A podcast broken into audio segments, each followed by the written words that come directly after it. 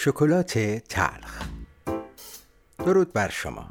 پرهام بادره هستم و این 25 مین بخش از پادکست شکلات تلخه.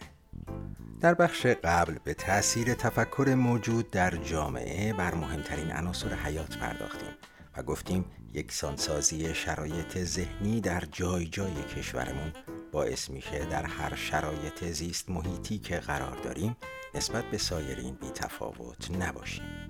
قرار شد در این بخش با بررسی واژه درک این راه حل رو ابتدا در کشور کوچکمون به کار ببریم. از اینکه مثل همیشه منو تا پایان این بخش همراهی می کنید بسیار سپاس گذارم.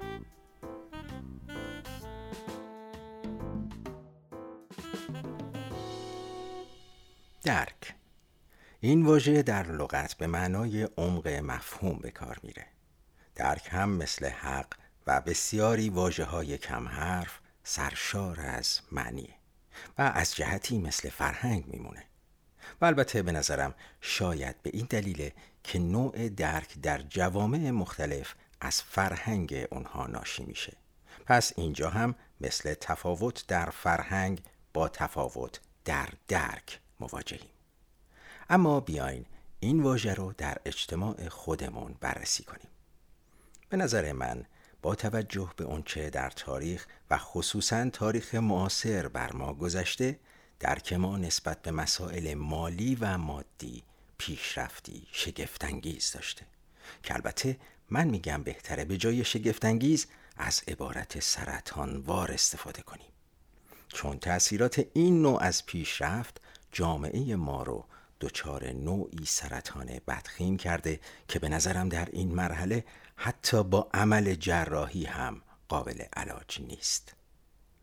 میزان درک ما از مسائل مادی بسیار زیاده و شاید همین امر باعث شده که خیلی وقتها با تعبیر وقایع مختلف اجتماعی به موارد مادی سعی داریم توجه عموم رو به اهمیت اونها جلب کنیم. هواپیمای مسافربری اوکراین یادتونه؟ مگه میشه یادتون نباشه؟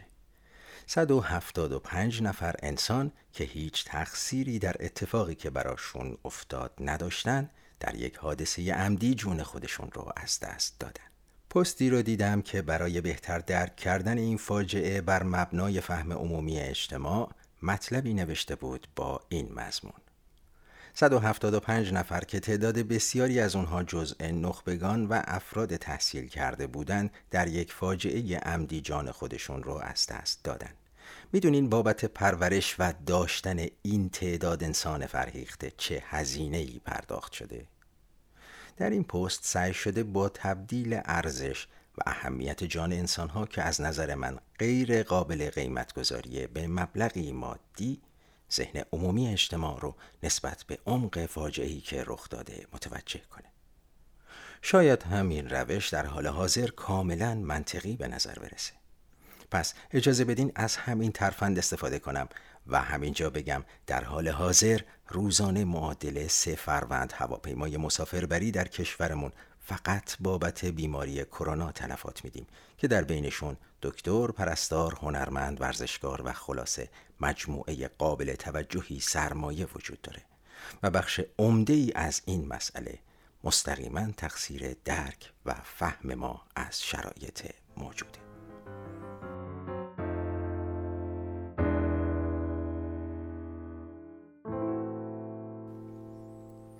با همه این حرفها من فکر می کنم درک عمیق از هر چیزی می‌تونه یک حسن به حساب بیاد و ما از این قابلیت موجود در جامعهمون یعنی درک مسائل مادی در بخش های بعد حتما استفاده خواهیم کرد. ولی سوای این مورد از نظر من درک یک بود و وجه دیگه هم داره که شناخت و پرورش اون می‌تونه کلید حل بسیاری از مشکلاتمون باشه.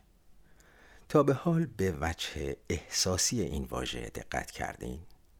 به نظرم درک از این زاویه اشاره به نوعی حس همزاد پنداری داره.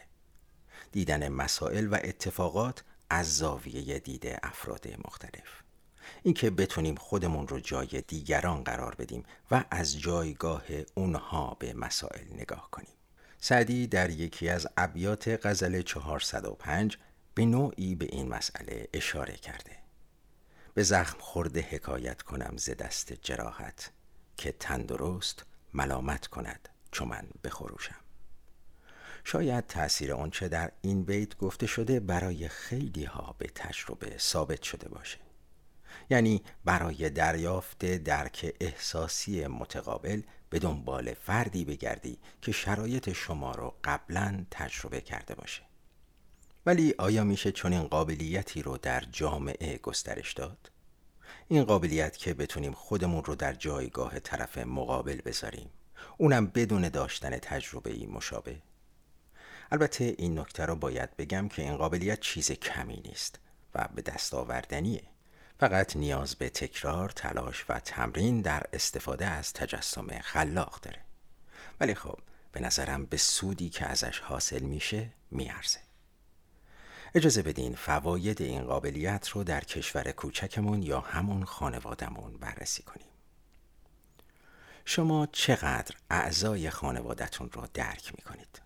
یعنی چقدر سعی می‌کنید که این کار رو انجام بدید؟ با توجه به نوع جنسیتتون چقدر قادرید دنیا رو از دیدگاه همسرتون ببینید یا فرزندانتون یا حتی پدر و مادرتون قبول دارم که این کار کار راحتی نیست ولی نشدنی هم نیست. بیاین امتحان کنیم. یک خانواده چهار نفره رو در نظر بگیریم. پدر، مادر، یک دختر و یک پسر. در فرهنگ ما اغلب پدر در حکم رئیس خانواده به حساب میاد.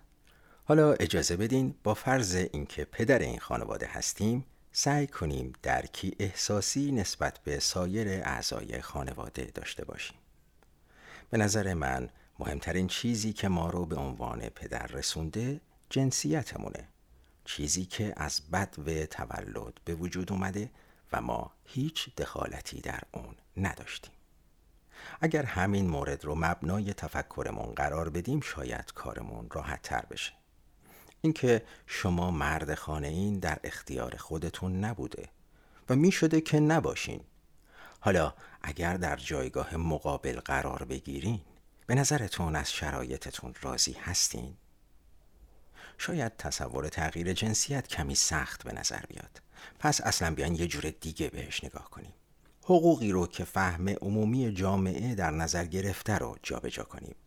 شرح وظایف و میزان ارزش و اهمیت اونها. در حقیقت جایگاه اجتماعی نه در کل جامعه در همین خانواده. میشه با استفاده از تجسم خلاق خودمون رو به جای تک تک افراد خانواده بذاریم و دنیا رو از منظر اونها ببینیم. ببینیم وقتی به فرزندانمون چه دختر و چه پسر میگیم همتون رو به یک اندازه دوست دارم چه انتظاری در نگاهشون پدید میاریم و چطور دچار تناقض میشن که هر دو رو به یک اندازه دوست داری ولی یکی از آزادی عمل و امکانات بیشتری برخورداره اونم صرفاً به خاطر تفاوت جنسیش. به نظر من تمرین، تکرار و آموختن درک به لحاظ احساسی قابلیت این رو داره تا به تنهایی ریشه بسیاری از تبعیضات اجتماعی رو در کانون خانواده خشک کنه و فرزندانی که با این نوع نگرش پرورش پیدا می‌کنن زمانی که سکان اداره اجتماع رو در دست گرفتن به خودی خود قوانین تبعیض‌آمیز رو تغییر میدن. و این تازه ساده ترین و ابتدایی ترین قابلیت این واژه است. میزان توانایی در این نوع از درک می‌تونه مانع از بسیاری قضاوت های عجولانه بشه. ما همیشه از منظر خودمون به قاضی میریم و به همین دلیل که راضی برمیگردیم. اگر بتونیم موضوع رو از زاویه دید طرف مقابل ببینیم چه بسا خودمون رو محکوم کنیم؟ داشتن چنین قابلیتی حتی می‌تونه راه و روش و تکلیف ما رو در مقابل بسیاری از افراد مشخص کنه. می‌تونیم از منظر اونها به مسائل نگاه کنیم و با پی بردن به هدفشون رفتاری مناسب از خودمون نشون بدیم. با اتکا به همین واژه درک و بهرهمندی از قدرت نهفته در اون می‌تونیم در راه بازپسگیری حقوق از دست رفتمون گام برداریم و به نتیجه برسیم.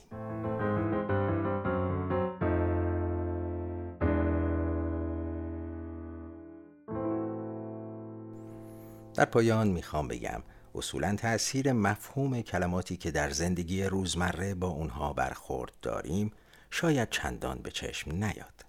ولی باور کنید که از اهمیت زیادی برخورداره برای نمونه ازتون اجازه می‌خوام پیش از اینکه سر وقت ادامه بحثمون در مورد سایر حقوق پایه برگردیم در بخش بعد به بررسی دو واژه طلبکار و بدهکار و تأثیرات حاصل از تغییر این دو واژه در راه بازپسگیری حقوق زندگیمون بپردازیم. پس تا پنجشنبه همین موقع همینجا بدرود.